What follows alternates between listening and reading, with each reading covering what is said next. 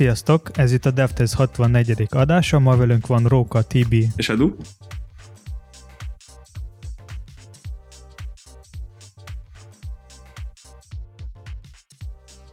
Ez a podcast nem jöhetett volna létre a Shiva Force támogatása nélkül, ti is tudtak minket támogatni egy vagy több megosztással. Mi általában az agilitással és a frontend és backend fejlesztésekkel kapcsolatos témákkal szoktunk foglalkozni, ezeket beszéljük ki. Ma fogunk beszélni a code review-ról, aztán fogunk beszélni a native HTML vezérlő elemekről, és még néhány érdekességről. Első témaként a code review-t hoztam, vagy hoztuk be. Ugye ez egy egyszerű, de nagyszerű téma, de aztán lehet, hogy nem is olyan egyszerű, mert szerintem code review-t is lehet úgymond profi és nem profi módon végezni, és szerintem erről beszélhetnénk egy kicsit, hogy mitől lehet jó és gördülékeny egy code review. Különösen most, hogy ugye mindenki otthonról dolgozik, és, és szerintem így kiemelt szerepet kap a téma. Azt esetleg ki tudnád fejteni, mert nem, nem biztos, hogy minden hallgatónk nagyobb csapatban dolgozik, hogy pontosan mi is ez a code review. Persze, ugye arról szól a dolog, hogy amikor elkész egy fejleszt, elkészülsz egy fejlesztéssel, akkor az az adott fejlesztés az ne kerüljön be anélkül a projekted projektednek mondjuk egy fő ágára, mielőtt valaki rá nem nézett volna, és le nem ellenőrizte volna, hogy amit te írták kódot, az minden olyan szempontnak megfelele, amit a projekten belül előírtatok. Most teljesen mindegy, hogy ez egy 30 fős projekt, vagy két fős projekt, ugye van, mindig vannak egyezmények, amiket igyekszünk fejlesztés közben betartani, és ugye több szem többet lát elven, nyilván, ha valaki ránézett a fejlesztésedre, az, az valószínűleg jobb minőségű lesz a végén. Várjál, tehát hogyha én mondjuk egy PHP-s oldalt üzemeltetek, és ott kimegyek a szerverre, beletúrok a PHP kódnak a közepébe, és utána megnézem böngészőbe, jó lett, akkor mit kell még ezen cifrázni? Hát az az egyik része, ez most egy kvázi manuális tesztelés volt, amiről te beszéltél. A code review szerintem elég nagy részben a magáról a kódnak a minőségéről is szól. Tehát, hogy amit te megírtál kódot, az megfelel minden olyan elvnek, amit úgymond ti kitaláltatok annál a projektnél, vagy megjegyeztetek benne, hogy na, azt az irányt követitek. Az már, hogy az, az funkcionalitásban is jól működik, az már egy, hát nem másodrendű, ugyanolyan fontos, csak hogy ez egy másik témakör lehet szerintem. Tudnál erre példát mondani? Ilyen elvre? Persze, ha most a frontend oldalt nézzük, és ugye én abból leginkább a kvázi sidebuild-et szeretem boncolgatni, akkor ugye mi nálunk például CSS sidebuild oldalon elég sok olyan egyezmény van, amit szeretünk betartatni. Ugye erre vannak nyilván automatizációk is, tehát amikor te fejlesztesz, azt vissza lehet csekkolni, hogy, hogy rögtön te olyan módon fejleszd a kódodat, vagy írd meg a kódodat, hogy az megfeleljen azoknak az előírásoknak, amit ti megegyeztetek, de ennek ellenére lehet benne olyan rész, ami kicsit relatívabb, és érdemes. Azt a saját logikát szerint megírod, és mielőtt ezt mondjuk bejutatod a alkalmazásod főágába, érdemes ennek, erre valaki másnak is ránéznie, hogy, hogy tényleg jó lett amit írtál. És akkor ilyen példa, ha már konkrét példát kértél, csak egy apróság, és nyilván ez egy, ezt, ezt vissza lehet csekkelni automatizáltan, de hogy például a CSS szabályunkat mindig ABC sorrendbe írjuk. Ha mondjuk nem lenne erre egy csekker, hanem mindenki csak úgy manuálisan próbálná ezt betartani, akkor például a code review ezt, ezt lehetne ellenőrizni, hogy aki meg, megírta ezt a kódot, ő jól csinálta ezt, és betartotta az ABC sorrendet. De ez csak egy apróság volt, nagyon sok minden másra vonatkozhat ez a dolog, csak hogy szemléltessük valamivel. De akkor, hogyha jól értem, itt olyan szabályokra kell gondolni, aminek nincs kihatása arra, hogy valójában jó lesz-e a fejlesztés vagy sem, mert tök mindegy, hogy most a display van előbb, vagy az index tulajdonság, tehát ugyanúgy megjelenésben ugyanazt fogja hozni, hogyha így vagy úgy csinálod. Ez egy másik fajta szempontrendszer. Illetve a másik fontos, amit csak ilyen indirekt módon emeltél ki, hogy valamilyen verzió követőt szükséges használni mindenképpen. Ezt amúgy is ajánljuk. Hát igen, ennyire távolról nem akartam indulni, most akkor képzeljük el egy projektet, ezen a projekten dolgozik 10 ember, de lehet 5, teljesen mindegy. Ezen a projekten használunk egy verziókezelőt, és mondjuk az az egyesség, hogy a közvetlen a projektnek a fő ágában nem fejlesztünk, hanem minden egyes új fejlesztést egy külön branchen végzünk el, és azt abból a branchből indítunk egy pull requestet, és adjuk fel a fő ágra. Na és ekkor történik egy code review például. Tehát most kb. ezt, a, ezt, ezt a, az esetet próbálnám így felvázolni, és akkor ezen belül próbáljunk megbeszélni. Szerintem egyelőre code review-ról, aztán kiterjeszthetjük jobban is. Na és akkor ezt a konkrét példát, hogyha már ezt hoztad, akkor ez miért is jó nekünk, hogy HVC sorrendben vannak? Mert ugye magán a végeredményen nem fog változtatni. Változtatni. Magán a végeredményen nem fog változtatni, ez is egy kicsit más témakör, ez nálunk azért lett bevezetve ez, ez az egyesség, mert ezt a legkönnyebb meg, meg, megjegyezni. Mert amúgy mindenki más logika alapján írná, és más sorrendbe a, a CSS-en belül a szabályait, így meg ez egy konkrét sorrend, ezt mindenki tudja, hogy az ABC-be egy, egy, egy betű hol tartózkodik, tehát egy szabály legyen ott, ahol az ABC-be is lenne. És, és igazából egy idő után rááll a szemed, és, és más kódját is sokkal könnyebben tudod majd értelmezni. Igazából, igazából a CSS-ben nem az összes CSS tulajdonságot lehet ABC sorrendbe rakni. Vannak olyan CSS szabályok, ami nem teljesen ABC sorrendben mennek, például a border és a border radius. Ez egy apróság, viszont ezek a szabályok, vagy mindenféle ilyen standardek, az csapattól eltérhetnek. Tehát ez most valahol ilyen szabályt használják, mondjuk a sorrendezés valahol kicsit más. De ez az nem annyira fontos, mint maga az, hogy legyenek ilyenfajta standardek a csapatban. Igen, most egy kicsit elkanyarodtunk, és a standardek lefektetése és betartása igazából részben ez a témához is tartozik, részben viszont, ha úgy veszük, egy teljesen más és egészen nagy téma, vagy témakör. De ha tegyük fel, hogy ezek a standardek így ismerve ismertek minden fejlesztő által, aki dolgozik a projekten. Attól függetlenül ezt az ő kódját, amit írt, ezek alapján, tehát hibázhat benne. És, és ilyenkor fontos, hogy valaki más is ránézzen és leellenőrizze azt, amit csinált. Egyrészt azért, hogy talál-e benne valami hibát, másrészt pedig azért, mert, mert lehet, hogy ő egy más látásmóddal néz rá mondjuk arra a logikára, amit a, a társa írt, és, és lehet, hogy tud egy jó ötletet mondani, például azzal kapcsolatban, hogy ezt hogy lehetne szebben megírni. Szóval akkor ez egyben ilyen tanítóeszköz is tud lenni, hiszen hogyha egy tapasztaltabb kolléga megnézi és észrevételekkel látja el az kódomat, akkor abból nem csak a lehetséges hibák szűrhetőek ki, hanem esetleg másfajta nézőpontokra is rá tud világítani. Abszolút, persze. Tehát, hogyha ez mondjuk személyesen nem jött ki, tehát mondjuk ugye miatt egy tapasztaltabb kollégával gondolom megbeszélted, hogy jó esetben, hogy, hogy hogy fogsz elvégezni egy fejlesztést, és hogyha akkor ez nem jött elő, akkor még ez, ebbe a code review körbe még előjött, és akkor még utólag lehet javítani azon, amikor, amit, amit írtál. Hát nem mondom, hogy javítani, de mondjuk úgy, hogy javítani, de igazából lehet, hogy nem volt rossz, amit írtál, csak van arra mondjuk egy jobb megoldás. És szerinted a jó minőségű code review az milyen kell, hogy legyen? Mondjuk elég átnézni a, csak a kódot, vagy elindítani a projektet, végig tesztelni feature-eket, vagy még valamit csinálni vele, mondjuk teszteket például. Szerintem attól függ, hogy milyen típusú fejlesztést küldesz be reviewzni. Ha mondjuk egy kisebb bugfixról van szó, amit mondjuk már a kódból is látszik, hogy az, amit te átírtál, az úgy tutira jó is lesz, akkor nem feltétlen kellene úgymond futtatva szemmel is leellenőrizni azt, amit, amit csináltál. Egy bonyolultabb, mondjuk egy új feature fejlesztésénél szerintem lehet, hogy akkor lenne teljes körül egy, egy code review, hogyha nem csak a kódot nézné meg az adott ember, hanem el is indítaná magánál a projektnek azt a részét, és megnézni azt a fejlesztést. Különösen akkor, ha az mondjuk kinézetet is érint, mert lehet, hogy hát kinézetet és funkciót, tehát valamiféle felületi funkciót például. Lehet, hogy az mondjuk a kódból nem derül ki, hogy az, az úgy mondjuk szép, vagy nem szép, vagy jó, jó működik funkcionalitás szempontjából. Akkor térjünk át arra, hogy code review-t egyáltalán milyen formában lehet végezni.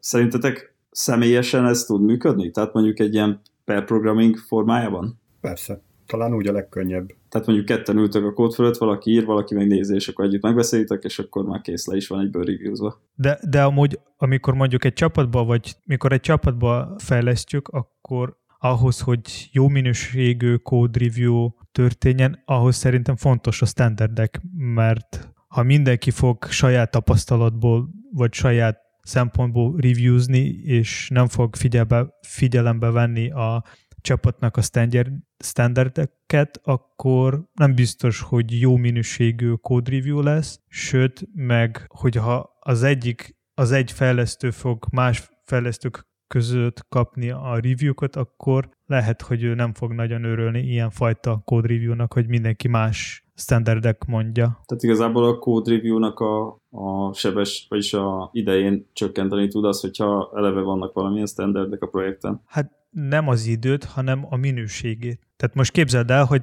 téged reviews kettő fejlesztő, és kettő fejlesztő tök más dolgok mondják ugyanarról a problémáról. Tehát mondjuk az egyik mondja, hogy ABC sorrendben legyenek a CSS szabályok, a másik mondjuk valami logika csoportosítás szerint. Vagy például, nem tudom, JavaScript-be az egyik fejlesztő mondja, hogy legyen 80 saras a fájl, másik mondja, tök mindegy legyen akár 500 ezer. Van itt egy másik probléma is, amit Edu így megemlítettél, hogy csapatszinten legyenek ilyen standardek, de mi a helyzet, hogyha az ember mondjuk egyik csapatban elkezd dolgozni, és utána egy másik csapatba is kell segítenie? Ez tök nagy nehézség, hogyha itt egy tehát ugyanazon a munkahelyen belül délelőtt még így kellett dolgoznom, délután meg amúgy. Tehát lehet, hogy nem is csak csapatszinten vagy projekt szinten kellene ezt meghatározni, hanem globálisabban. Viszont itt meg az jön szembe, hogy minél nagyobb, nagy globális szabályrendszer próbálunk felállítani, annál kevésbé lesz ez működőképes, mert hogy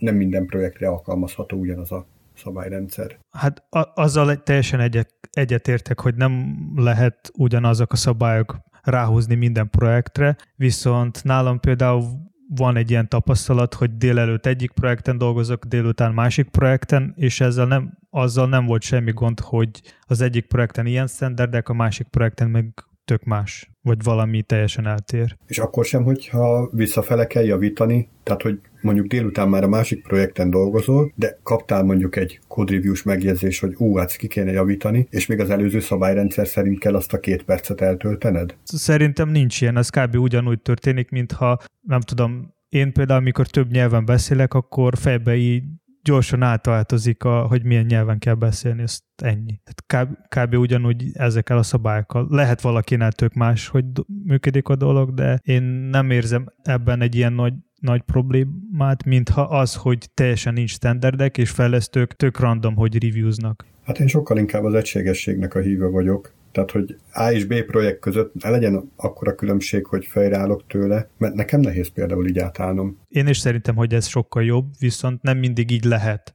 Azért én inkább úgy szoktam mondani, hogy a projekten belül, vagy egy csapaton belül legyenek egységesek standard, standardek. Minden esetre az a jó, hogyha minél inkább arra törekünk, hogy minden, ha mondjuk több projektről beszélünk, akkor mindenhol ugyanazok a standardek, és akkor minél közelebb jut ez a kettő dolog, vagy két projekt egymáshoz, annál könnyebb átállni köztük.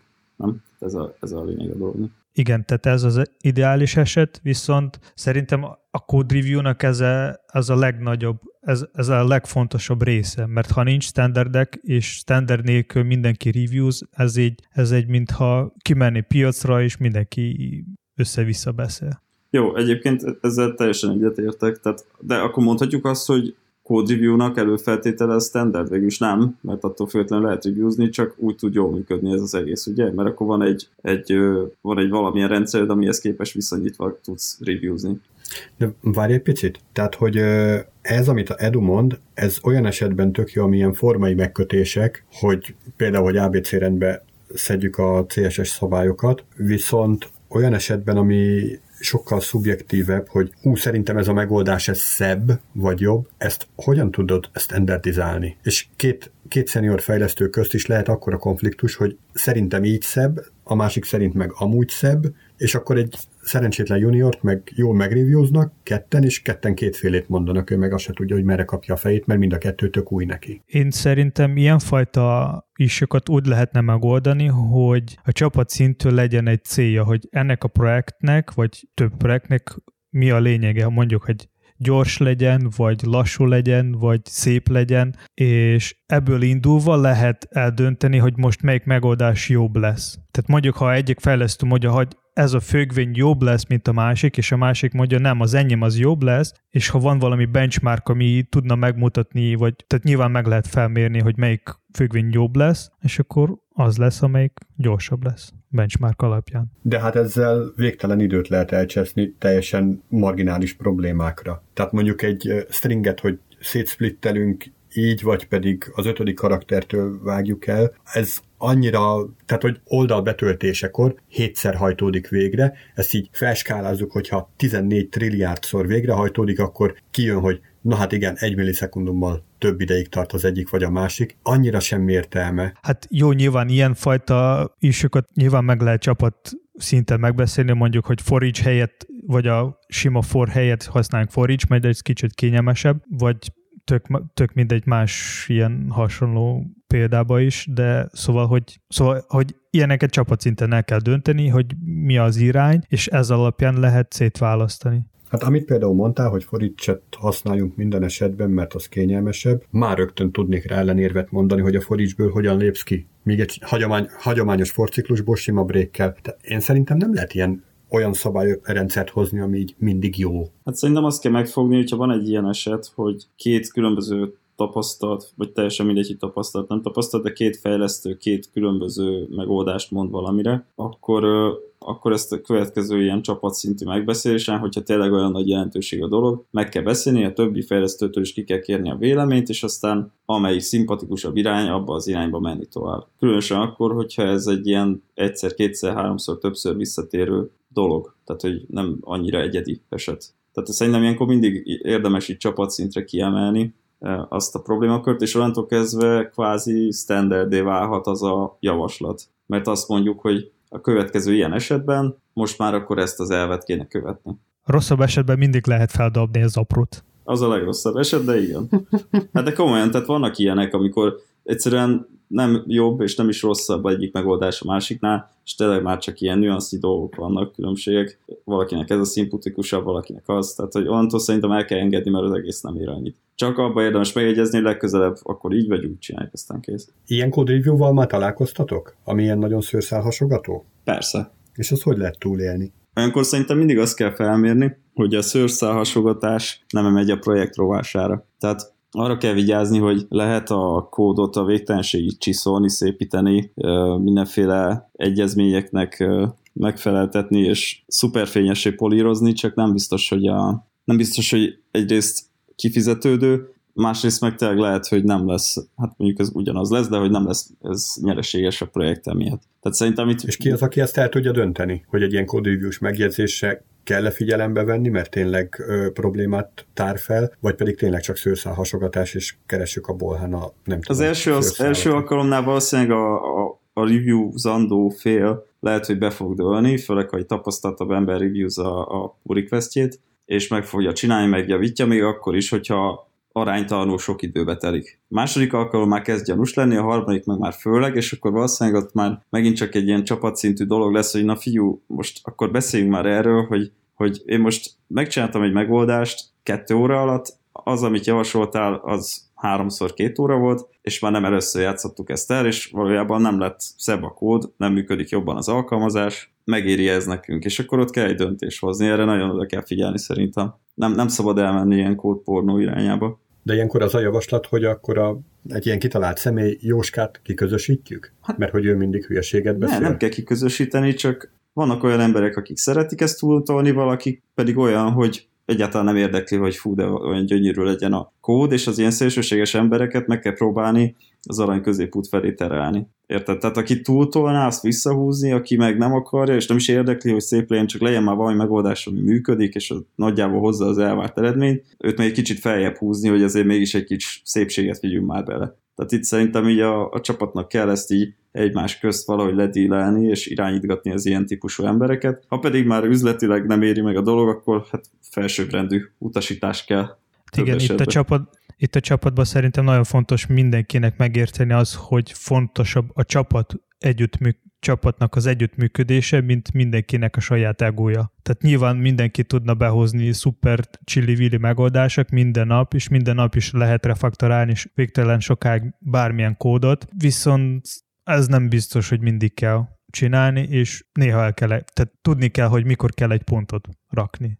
Az, amit említesz, hogy végtelenség lehet refaktorálni, ugye a code review az már, az már ilyen esemény utáni tabletta, Szóval, hogy már megtörtént a kódolás, már megtörtént mondjuk, amit említettél, ez a végtelen sok refaktor, és most kerülne be a kódbázisba. Igen, de a review-nál is lehetne, hogy az, hogy a maga az a fejlesztő, aki reviewza a kódot, egy ilyen visszajelzés adni, hogy na itt még lehetne refaktorálni, mert én azt gondolom, hogy ez így szebb lenne, vagy pont amit előbb beszéltünk, szóval, szóval így fontos, fontos fejbe tartani ezeket a dolgokat, fontos, fontos mindenkinek megérteni, hogy mi, mi a csapatnak a célja, mi a projektnek a célja, és, és, és így reviewzni, tehát nem, nem saját egóból, hanem a projekt céljából. És emellett még szerintem arra lehet odafigyelni, hogy amikor van egy ilyen pull request, és hát elkezd kibontakozni egy kisebb harc egy kócsoron, kommentek formájában, akkor ugye már megvannak az eszközök arra, hogy ezt a, ezt a kisebb harcot link formájába továbbítsuk a csapat felé.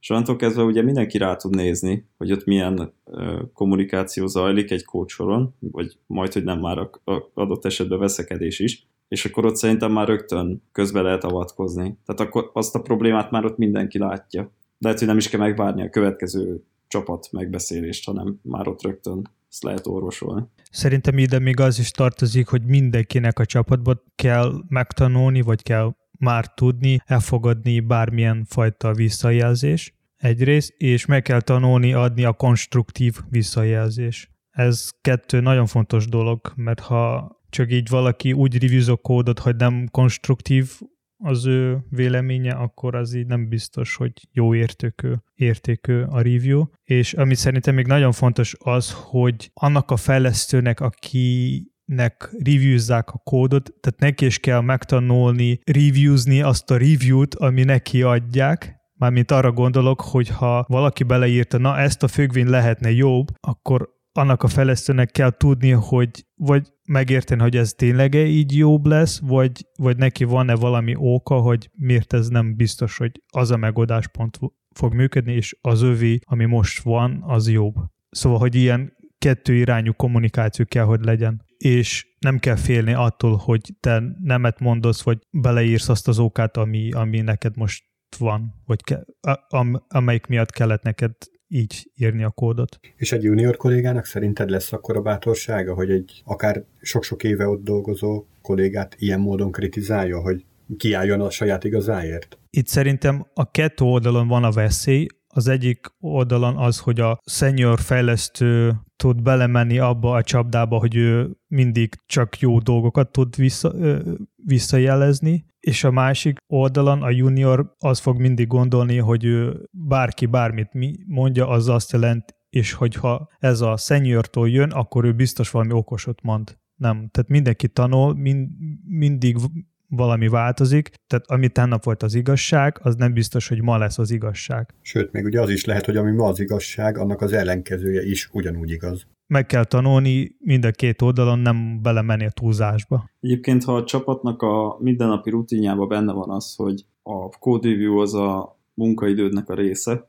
és erre lehetőség is van, akkor ugye általában egy ilyen feladott pull request ten átmegy több ember is, tehát több ember is megreviewzza. Ha valamiféle ilyen, tehát én így úgymond ezt tapasztalatból mondom, hogyha nézem valakinek a, a pull requestjét, és valaki oda kommentelt akár egy több soros észrevételt a kód egyik részéhez, akkor azt az én is el szoktam olvasni, hogy, hogy az mi is pontosan. És hogyha adott esetben az a, az a javaslat vagy észrevétel nem jogos, akkor ott ugyanúgy lehet ezen, ezzel úgy szembeszállni, tehát oda lehet írni, hogy szerintem amúgy meg jó, hogy meg van írva, vagy, vagy ennyire azért nem írnám át, hogy te a javaslod, tehát igazából ez így, ez már így alakul. Hogyha a csapat úgy áll hozzá, akkor szerintem ez így, így, így megoldható. Ilyen típusú probléma nem szokott lenni, vagy ritkán. Hogy, hogy egy valaki annyira félrevisz valakit, most ugye kivéve a két fős a csapat. Vagy egy fős. vagy egy fős saját magát lereviewzza, és aztán vitatkozik olyan. Szóval, hogy több embernél szerintem ez azért benne van, hogy itt, itt a többiek is ránéznek a te észrevételedre, és, és lehet, hogy akár beszélnek ellened, hogy ne, szerintem nem kéne ezt így átírni. Én, én igazából csak azzal találkoztam, hogy a juniorok, juniorok nem mindig bátorak visszaírni, és párszor én is próbáltam, hogy írtam ilyen vicces dolgokat, és vártam, hogy hogy fognak reagálni. Mármint nem, nem ilyen komoly dolog volt, hogy no, most így refaktorálni kell, hanem ilyen, van egy CSS példa, mondjuk az elemek között kell, hogy legyen az, az eltartás, és ennek a megoldás az, hogy valamelyik elemhez, elemnek a szelektorhoz a CSS-be be kell rakni egy margin bottom például, valamilyen értékek, értékkel, és így lesz az el, és így lesz az elemek között az eltartás, viszont az utolsó utáni eltartás nem kell, mert akkor így nem biztos, hogy szép fog kinézni a, a UI, és az egyik megoldás, hogy hogy lehetne ez megoldani, az, hogy a last child vagy last of type-pal játszani, hogy az utolsó elemeneknek ne, ne legyen az eltartása, vagy egy másik megoldás az, hogy elem tehát mondjuk Lee plusz Lee, és margin topot adsz fordítva. Tehát, hogy az, az, annak az elemnek, ami jön utána, annak legyen a felső marginja. Hát vagy azt mondod, hogy mindegyik elem, é... ami nem utolsó, az legyen valamilyen. Vagy, vagy még ez. Na, egy ilyen hasonló code review-nál én játsz, írtam azt, hogy ha, tehát hogy azt írni, hogy Lee plus Lee és margin top, tehát az méretben kisebb lesz, mintha, mintha Lee last child, vagy not last child. De mind a kettő működik, csak így ilyen code review-ra vártam, hogy mi, mi, mi lenne a, a reakció a junior kollégának. Egyébként szerintem azért jó még, hogyha például egy pull requesthez be van assignolva az, a csapatnak az összes tagja, mert szerintem hasznos, hogyha mondjuk nem is érint téged annyira az a kódrészlet, és, és lehet, hogy az alkalmazásnak, vagy a, a honlapnak az, azon részén készült, ami ezt még soha életedből bele se nyúltál, de legalább látod azt, hogy milyen fejlesztés került be. Tehát, hogy ez, ez kvázi egy ilyen ismertető is, hogy igazából 10 másodpercet betelik, hogy ránéz, hogy oké, okay, kb. ezek a fájlok kerültek be, nagyjából ez van beleírva, de mégis több, mint a semmi. És hosszú távon szerinted ez mennyire tud működni, mikor egy fejlesztő mondjuk 100 projekten dolgozik, és amikor őt vagy nem, több mint fél vagy egy év, mint rakják egy mint reviewerként, és azt a fejlesztőt már tökre, mármint engem mondjuk tökre nem érdekelne volna, hogy mi történik abba, abba a projektben, ahol én már fél, fél év vagy egy év nem dolgozok. Hát, na jó, de akkor már nem kell nézni. Ezt most csak arra gondoltam, amikor éppen dolgozol a projekten. Visszamenőleg, tehát ha már több hónapja nem dolgozol azon a projekten, akkor valójában én azt mondanám, hogy kb. fölösleges, hogy nyomon kövesd az eseményeket, kivéve ha neked is kell beírnod tanácsokat, tudod. Tehát reviewznod kell. És ha pont ez a helyzet? Ha pont ez a helyzet, akkor gondolom az az elvárás, hogy nézd azt a kódot, amit beküldenek, akkor meg valószínűleg meg kell próbálnod nyomon követni a változásokat, és remélhetőleg időd is van rá. Csak úgy nehezebb, mert nem vagy benne a projektben, és már sokkal nehezebb szerintem úgy követni a, az ilyen típusú fejlesztéseket, úgyhogy már nem is dolgozol benne. Nem biztos, hogy tudod az előtörténetét, hogy ezt miért kellett oda betenni. Milyen célból azt a fejlesztést. Akkor itt a kérdés, hogy kinek kell jobban reviewzni, mármint kinek kell reviewzni, annak a fejlesztőnek, aki dolgozik a projekten, vagy aki nem, és ha mondjuk nincs ilyen lehetőség, hogy a fejlesztő ugyanabban a projekten dolgozon, ahol kell neki majd reviewzni? Hát szerintem ez ritkább eset. Aki rajta van a projekten és dolgozik rajta, azt szerintem érdemes rajta van egy minden egyes pull requesten. Talán itt a backend frontend közt nem biztos, hogy van értelme, de mondjuk egy frontendes pull requesten egy frontendesnek érdemes rajta lennie. Aki meg már régóta nincs rajta, azt gondolom, hogy ilyen spécibe eset, ott az már megbeszélés kérdése, hogy hogy neki mennyire kell beleszólnia, meg reviewzni azt az adott projektet. És ha egy olyan esetben, amikor egy projekten csak juniorok maradnak, akkor mit kell csinálni? A két juniornak, vagy a, nem tudom hány junior, de a junioroknak egymás szerintem mindenképp, és talán a legjobb megoldás az, ha van rá lehetőség, hogyha van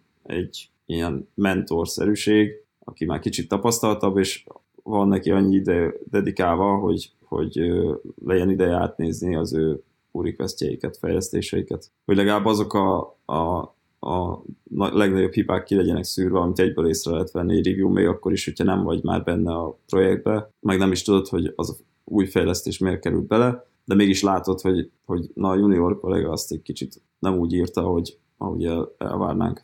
Amúgy milyen veszély lehet, hogyha a projekten maradnak csak egy csak juniorok szerintetek? Hát hoznak szokatlan megoldásokat. Például Stack Overflow első találat, ami lehet, hogy egy tök másik helyen megállja a helyét, de ebben a projektben máshogy kellene, lehet, hogy a második találatot jobb lenne használni. Ami például még szerintem ö, probléma lehet, hogyha csak csapaton belül történik review, most független attól, hogy junior vagy nem junior, simán előfordulhat, hogy úgymond belterjes lesz a kód. Tehát ilyen, hát kvázi, mint hogyha egy lakatlan szigeten letennénk hat férfit és hat nőt, akkor ott vérfertőzés az nagyon hamar kialakulhatna. Ugyanígy egy hatfős csapatban is elég hamar annyira belterjes tud lenni a kód, hogy, hogy a céges standardektől egyre egyre távolabb tud kerülni, mert mindenre meg lesz az indok, hogy ezt most csak azért csináljuk így, mert. Tehát ilyen, szem, ilyen szempontból lehet, hogy jobb az, hogy külső csapatból, aki nincs benne a csapatban, külső embert megkérni a review-ra. És ha mondjuk nincsen lehetőség, hogy külső embert megkérni review-ra, akkor hogy csapat tudna megoldani ezt a problémát? Hát nagy önuralommal szerintem, de hát ha van jobb megoldásod. Én még arra tudok gondolni, de lehet, hogy az már ilyen, ilyen ö, túl késő késői eset, nem tudom, hogy fogalmazzam jó. Tehát, hogy nem állandó review van, hanem időnkénti, időszakos. És mondjuk nem tudom, minden hónapban lenne valaki, aki ránéz abban a hónapban elkészült kódbázisra. De ez nem olyan, mint a, amikor a rendőrség bejelenti, hogy ezen az útszakaszon trafipax lesz, akkor ott mindenki betartja a sebességhatárt. Egyébként mennek 200 csak hogy pont akkor nem. Hát meg nyilván, amit most előbb mondtam, annak rengeteg veszélye lehet, mert abban az egy hónapban akár kielesedhet olyan kód is, ami, ami olyan Bogotel hibát tartalmaz, amit nagyon nem kéne kín legyen. Én amúgy szerintem, hogy az egyik megoldás az lehetne, hogy a csapaton belül legyenek olyan fejlesztők, aki folyamatosan tudnak kutatni, hogy hogy történik a fejlesztés a másik projektekben, akár külső világ, úgymond a külső világban, mármint open source projekteken, és hogy onnan hozzak be a tapasztalatot. Ez valós, csak erre időt is kell szakítani, tehát időt kell tervezni a projektből. Nem kéthetes projektnek azért általában szerintem ezt az időt el, el kell bírnia. Ez most nem napok, hetek, vagy mondjuk nem hetekről beszélünk. Hanem Tibi. Tehát kumuláltan ez, hogy heti szinten ezt így végezni? Hát most én arra reagáltam, hogy, hogy folyamatosan újítások után nézni, meg, meg nem tudom, az open source világot követni, meg ilyesmi. Tehát most nem a code ja, gondoltam. Azt, azt szerintem egy, egy fejlesztő amúgy is csinálja. Ja, azért arra gondolt. Tehát a code review persze elvisz időt, de szerintem azt úgy kell kalkulálni, hogy az, az a fejlesztés része, és pont. Tehát ez mindenkinek érdekel, hogy hogy jó kód kerüljön, tehát lehetőségek szerint minél jobb kód kerüljön ki. A kutatás az legyen a fejlesztésnek a része? Nem, nem, nem a, a kód review. Kutatás is persze, mindig a lehetőségek adják, hogy, a, igen, hogy, hogy mi, a, mi a fejlesztésnek a része. Szerintetek hol van az a pont, amikor már nem elég írásban megbeszélni? De tényleg van egy ilyen felső határ, tehát lehet húzni egy a... Mert én, én nekem volt olyan tapasztalatom, hogy annyi mindent írtam volna, egy pull requesthez észrevételt, hogy inkább azt mondtam, hogy figyeljünk le, aztán beszéljünk. De hogy van, van valami határ szerintetek, ahonnan kezdve ezt így kéne vegezni, vagy, vagy ez mindig ilyen egyedi dolog, aztán fejlesztő-fejlesztő közt dönts el. Amúgy, amúgy hogy mond, most említetted, hogy neked volt egy ilyen péld eset, amikor annyi sokat írtad volna, és egyszerűbb lett volna megbeszélni, ez miért így lett? Mm. Tehát ennek volt valami oka? Hát hogy... junior. Tehát, hogy a... de, de, hogy, de most arra gondol, hogy a junior nem kapott a, az infot, hogy mi a standardek, vagy valami más info. Ma csak sokáig hagytátok kódolni egyedül. Nem, nem, nem, ez mondjuk egy teljesen kezdő junior esete. Aki még nem volt, akinek még nem volt ideje, mondjuk, ha már itt standardekről beszélünk, a, mondjuk adott esetben a céges standardeket olyan szinten begyakorolni. Tehát mondjuk, hogy érti, csak még tapaszt, vagy gyakorlatban nem nincs meg nála annyira, hogy, hogy minden esetben be is tartsa, és akkor ezt így mondjuk a kódjába se tudta ezt így véghez vinni, és akkor ugye annyi helyen írta másképp a kódot, mint ahogy azt elvárnánk, hogy ezt lehet, hogy érdemesebb így utána egy ilyen nagyobb körben megbeszélni, egy 10-20 percben, mint hogy nem tudom, minden sorba odaírni valamit. Hát szerintem akkor, amikor át voltak adva a, a, a csapatnak a standardek az adott fejlesztőnek, és, ő, és az látszik a kódban, hogy ő még mindig nem érti, hogy miért így kell csinálni, vagy hogy kell csinálni, akkor nyilván meg kell beszélni vele, de az összes többi nagyobb esetben szerintem ritka az az eset, amikor személyesen kell beszélni. Mondjuk, amikor előfordul egy ilyen megoldás, ami tényleg érdemes akár csapatszinten is megbeszélni, hogy jó ez az az irány, vagy sem. De ez így inkább érezni kell, vagy látni konkrét esetet. Tehát nyilván a git ignore miatt nem kell az egész csapatot összegyűjteni. Jó, beszéltünk sok mindenről, szerintem akár még lehetne folytatni is, de akkor most nagyjából átnéztük azt, hogy valaki megír egy kódot, és, és ez a kód hogy jut el.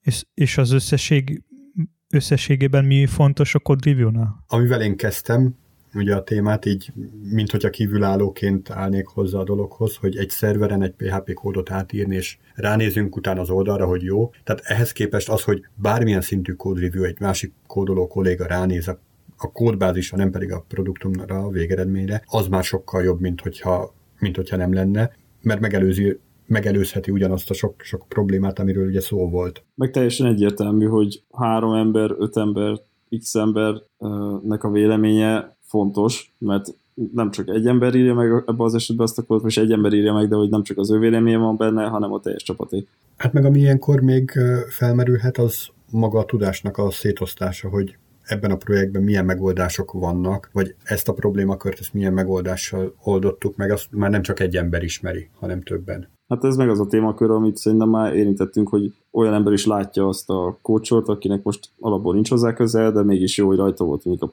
a, a PRM, mert, mert belelátott egy kicsit. Igen, ez céges szinten csökkentő tényező tud lenni. Hoztam nektek egy kis érdekességet, ez pedig a, az, hogy a Google, ugye a meglévő Google Pay mellé tervezi kiadni egy saját bankkártyát. Hát egyrésztről ez tök jó, másrésztről nagyon, nagyon veszélyes tud lenni olyan tekintetben, hogy most jelen pillanatban nagyon-nagyon sok adathoz hozzáfér a Google a, a felhasználói szokásainkkal kapcsolatban. Ehhez még egy óriási nagy hozzáférés kapna, hogyha gyakorlatilag a Google lenne a bankunk. Mit gondoltok erről? Te nem bízol a Google-ben, Róka? Hát igazából, hogyha nincs választásom, akkor nem. És ha nincs gyakorlatilag... választásod, akkor igen.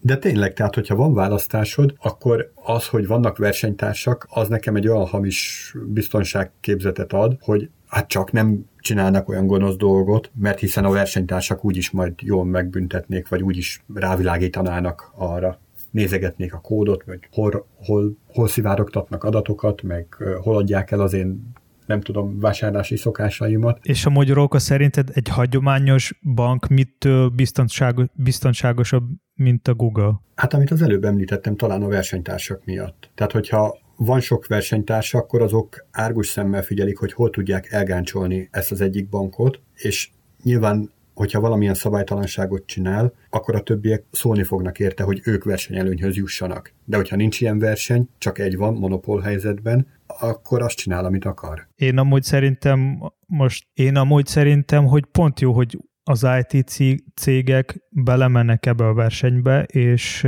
tudnak újabb konkurenciát belehoz, belehozni a piacba. Most nem csak a Google-re gondolok, hanem vannak más is cégek, ami ezekkel foglalkoznak, és vannak olyan példák, ahol ők azok a cégek ténylegesen ilyen megoldások sokat tudtak hozni, ami, ami a hagyományos bankok nem is gondoltak rá. Hát persze, a verseny az nagyon sok szempontból jó tud lenni. Hogy például az, ugye IT-s megoldások azok hozták az azonnali fizetést. Most egy pár évvel ezelőttre, hogyha visszagondoltok, ki gondolta volna azt, hogy pár másodpercen belül ott lesz az utalás, ami egyébként, hogyha belegondoltok, mivel gyakorlatilag adatbázisokban lévő számokról van szó, miért is ne történhetne meg? Hát, Most pedig itt tartunk. De ez pont olyan funkció, amit a versenyhelyzet váltott ki. Tehát, hogy igen, igen, igen. Amit mondasz is, hogy nem, nem techni, tehát, hogy nagy részt nem technikai hátránya volt ennek. Ez minden a pénzről szól. Nekik sokkal jobb, ha a te pénzed, amit utalsz, az még ott van náluk egy, egy kicsit több ideig, amíg át nem fut az az utalás. Igen, és jön a konkurencia, megoldja, akkor nyilván muszáj lépni, mert különben lemarad valaki. Én, én amúgy szerintem a hagyományos bank, bankoknak az a veszély, hogy ők azért nem nagyon tudnak versenyezni a Google-lel, mert a, ha a Google fog működni, akkor ő egyesével minden országban is tudna működni. Az azt jelenti, hogy te gond nélkül, mármint arra gondolok, hogy te gond nélkül tudnad mondjuk Magyarországból utalni pénzt Amerikába, vagy tök más országba, viszont a hagyományos bankokkal, amit én tudom, ez nagyon nehéz most megcsinálni. Hát hogyha ez tényleg realitássá válik, ugye arról még nem szólt a hír, hogy pontosan mikor ö, fogja bevezetni, vagy mikor fogja beindítani ezt az okos bankkártyát a Google, de hogyha ez tényleg realitássá válik, akkor egy nagyon erős ö, verseny ilyen téren is kialakulhat. És ez, ez akár vezethet ahhoz is, hogy ezeknek a átutalási díjaknak a rohamos csökkenéséhez. Mert például az Apple-nál van az Apple Card, és ott már, jó, ez csak Amerikában most működik, viszont ott már SMS-ben már tudsz küldeni pénzt egy másiknak, ismerősnek. Ezt akartam is említeni, hogy az Apple kártyával ellentétben, ami ugye hitelkártya, a Google betéti bankkártyában dolg- gondolkodik. Tehát, hogy egy hagyományos bankkártyát kell elképzelni, amihez hagyományos számla, tehát olyan, amit megszoktunk, ilyen betéti számla. Tehát egy Revolut, Revoluthoz hasonló megoldás magyarul. Én nagyjából valami hasonló megoldásra gondolnék, anélkül, hogy ismerném, hogy milyen funkciókkal jönnek majd ki Google-ék így, így fizetés terén, meg kártya kiadás terén, de hogy valami olyasmire gondolnék, mint a Revolut olyan megoldásokra. Egyelőre én nem, nem látom, hogy adott esetben átállnék-e. Akkor sem, hogyha azok a pozitívumok teljesülnek, amiket említettünk, hogy például világszinten nagyon alacsony tranzakciós díjat tudnak kínálni?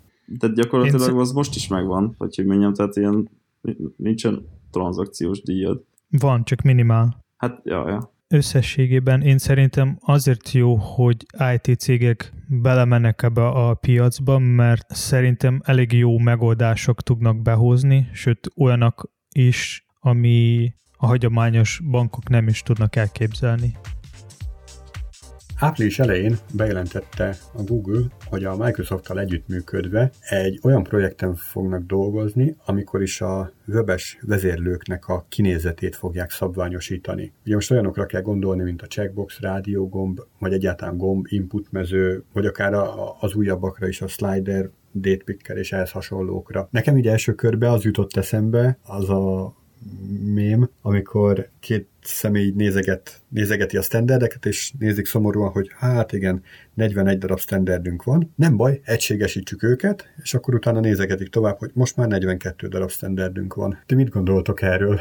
A nagy egységesítés. Ez arról szól körülbelül, hogy minden egyes böngészőben ugyanúgy néznének ki ezek az elemek, vagy csak egy böngészőn belül egységesítve lesznek ezek Igen. a natív elemek? Hát nekem az a véleményem, hogy az Edge és a Chrome fog ugyanúgy kinézni. De ez már csak vélemény, tehát ez nem tény. Ők biztosan ők biztosan, biztosan. Aha. viszont ö, oprendszertől független lesz a dolog, tehát mindegy az, hogy Windows, Mac vagy Linuxon, vagy esetleg Chrome OS alatt nézel egy weboldalt, hogyha ilyen natív vezérlőt használsz, akkor az ugyanúgy fog kinézni. Most jelenleg ez nem adott. Hát igen, tehát ez, ez a platform függetlenség lenne jó, hogyha ha, ha ez, már ez működne, már előrébb lennénk. És egyébként szerintem nagyon jó kezdeményezés, mert egy lépéssel közelebb kerülhetnénk ahhoz, hogy minél több natív elemet tudjunk használni. Most már csak az a kérdés, hogy ez mennyire lesz új és trendi, és nem tudom, milyen új kinézetet kapnak ezek a natív elemek? Semennyire, meg kell mondjam, tehát abszolút nem fog illeszkedni semmilyen arculatba. Ha, tehát ma, vagy maradnak ugyanolyanok, mint most, ilyen sevonai kinézetek, nem, csak... Nem, nem ugyanúgy fog kinézni, mert mit tudom én mondjuk egy slider, az ugye úgy nézett ki, hogy van egy szürke pálcika, meg rajta egy kis szürke téglalap. Na most egy szürk, mint egy hőmérőt kell elképzelni kéken. Nagy kék golyóval, vagy hát nem olyan nagy. Tehát, hogyha neked, mit tudom én, piros az arculatod, akkor nagyon nem fog odailleni. De legalább egységes lesz több oprendszeren. Hát igen, már ez is valami. A következő lépés már csak az lehetne, hogy ezeknek a formázását és a stílusaink átírását megoldanák, mert onnantól kezdve akkor nem kéne mindenféle hack megoldást csinálni. Én ennek örülnék a legjobban, hogyha minél több natív elemet tudnánk használni, mert a natív elemekbe implementálva rengeteg olyan funkció, ami alapvetőleg kiszolgálja a mi igényeinket. Egyrészt maga a működése, az akadálymentessége és minden más lehetne sorolni a sok-sok előnyét. De az, az a baj, hogy nem minden natív elem azt tud, ami, ami az ügyfélnek az igénye. Ez Tehát igaz. Mondjuk a, a select, meg autosuggest, meg mindenféle, nem tudom, milyen. Most, ha belegondolsz egy selectbe, egy natív select az annyit tud, ugye, hogy optionokat lenyitsz benne, és azokban az optionokban szövegek vannak. Tehát mondjuk a selectjeinknek a mondjuk 60%-ában szerintem biztos ilyen típusú selectet használunk. Tehát azokat már ki lehetne váltani egy ilyen natív megoldással. Akkor szokott érdekes lenni, amikor bele kell rakni egy ikont, vagy bármi más tudod az optionokbe, ami már natívan nem támogatott. Szóval valójában ezeknek a beépített vezérlőknek a bővítésére lenne egyrészt szükség, hogy több, több mindenre legyen beépített vezérlő, másrészt pedig, hogy jobban testre szabhatóak legyenek. Hát igen, igen. Tehát szerintem én nem is értem, hogy, hogy miért nem tudják ezt megoldani. Nem minném, hogy olyan nagy vasszizdasz lenne, hogy, hogy mi szabadon formázhassunk, de lehet, hogy ez szándékos. Tehát erre, erre például nagyon kíváncsi lennék, erről ne bárkinek lenni bármilyen információ, hogy ezt, hogy ezt miért nem tudják gyorsabban bevezetni, akkor annak én tökre örülnék. Egyébként az lehet mögötte, most így gondolkodtam hosszasan, hogy képzelj el egy, egy ilyen lenyílót, egy ilyen szelektet, és hogyha azt nekiállnál nagyon-nagyon formázgatni, hogy tudjál bele képet, dobozokat, sőt akár táblázatot beleszúrni egy-egy ilyen option mezőbe, meg nagyon színessé tud tenni, akkor az pont ugyanolyan akadályokat vetne föl, például az akadálymentesség terén, vagy a kezelhetőség terén, mint ahogy az egyedi implementációknál ez, ez ugyanúgy jelentkezik akadályként. Tehát képzeld el, hogy van benne egy, mondjuk egy link, csak ilyen nagyon egyszerűen egy link van benne, és akkor amikor lépkedsz benne, akkor hol van a fókusz? Az maga az option van fókuszon, vagy pedig a link van fókuszálva? És amikor ott nyomsz egy szó közt, akkor a linkre kattintottál, vagy pedig az option-t választottad ki. És hasonló. Lehet, hogy van mögötte ilyen bár mondjuk mondhatnák azt is, hogy addig támogatjuk teljes körülön a, a natív elemet, amíg te nem nyúlsz hozzá. Onnantól kezdve, hogy hozzányúlsz, lehetnek olyan vissuk, amik nem nyújtják azt a, az alap jó működés. Viszont a, egyébként pont a szelektek a legproblémásabbak szerintem ebből a szempontból, mert azok vannak nagyon sok helyen használva, és, és nagyon sok változatuk létezik már. De ha már csak egy sima checkboxot vagy rádiógombot lehetne normálisan formázgatni, akkor azokhoz már nem kéne egy ilyen külön megoldás, és már annyival is előrébb lennénk. Vagy egy date pickert, na az mennyire jó lenne például. Lenne egy alap date picker, igazából mindenki, senki sem akarna többet, legalábbis Ó, jó, oh, jó ez nagy szó volt, igen. Jó, de nem tudom, tehát tegyük fel, hogy a esetek 50%-ában tényleg csak annyit akarunk, hogy a date pickerünkből egy dátumot ki tudjuk választani, és nincsen benne semmi fenszizés, és ha csak át tudnánk színezni, akkor lehet, hogy az már elég lenne a legtöbb esetben. Szerintem ez ilyen nagyon nagy segítség lenne fejlesztési időre. És a végére én egy ilyen linket hoztam, mindig, mindig szeretem mindenféle érdekességeket, nézegetni, és most találtam egy olyan weboldal, ahol van összegyűjtve a UI-ok a játékokból. Úgyhogy ha valakit érdekelne, akkor majd a podcast leírásban lesz egy link, és akkor ott meg lehet nézni, hogy milyen UI-ok szerepelnek a játékokban, hogy milyen ott szoktak csinálni. Ja, Talán de ez... most, most nézegetem, de igazából akkor ez arról szól, hogy minden egyes játékról ilyen képernyőképek vannak, és akkor látod, hogy hogy néz ki gyakorlatilag a UI-t. Igen, tehát hogy milyen elemek vannak ott, milyen mondjuk scrollbárok, select elemek, meg egyéb más. Aha. És ez talán tudna motiválni valakit valamelyik, vagy inspirálni valamelyikre érdekes projektre. Jó, ez szerintem tök jó. És ez megint ahhoz köthető, hogy a, pont nézegetem most, a, itt van egy Card Games, és a, a most közben a, a Hearthstone nézem, ugye a Blizzardnak az egyik játékát, és hogyha például fölmentek a Blizzard honlapjára, vagy nekik uh, valamelyik játékuknak a honlapjára, akkor ott még van csomó olyan régi megoldás, amit, amit tényleg régen csináltunk, hogy, hogy ilyen, ö, ilyen képeket raktunk be adott esetbe a, a honlapra, és, és, és nem egy ilyen default megjelenés lett, hanem valami szép ilyen játékszerű. Na most mindjárt, mindjárt megnézem, és akkor tudok példát is mondani, csak ez most kicsit ilyen adhok lesz. Tehát a Blizzardon belül, hogyha most nézegetem a, például a Diablo 4-nek az oldalát, ott, ott, ott még mindig olyan megoldások vannak, hogy ugye grafikusok szépen megrajzolják azt, azt az adott elemet, például most egy gombra gondolok, ami olyan stílusban néz ki, mint a játékon belül egy, egy mondjuk egy gomb, és, és akkor is szépen be vannak rakva, hol SVG-be, hol valamilyen CSS-ből beúzott backgroundként, de hogy igazából csak azt akarom ebből kihozni, hogy az az érdekességet talán ennek az egésznek, hogy ugyanolyan megoldásokkal, tehát mondjuk HTML, CSS oldali megoldásokkal, mennyire más kinézetet tudunk adni egy-egy oldalhoz. És ha belegondolunk, az egésznek a, a mozgatója az a design. Tehát, hogy ha, ha egy design meg van rajzolva így vagy úgy, a technikai megoldás hozzá már szinte ugyanaz. Tehát ott nincsen nagy különbség, a design az, ami nagyon eltérhet és szerintem ez fontos, és ugyanez igaz az animációkra is, és igazából a következő alkalommal szeretnék majd erről beszélni, hogy egy animációnak egy oldalon például van-e marketing értéke, vagy egy dizájnnak, és, és szerintem ez itt, itt, itt nagyon kijön.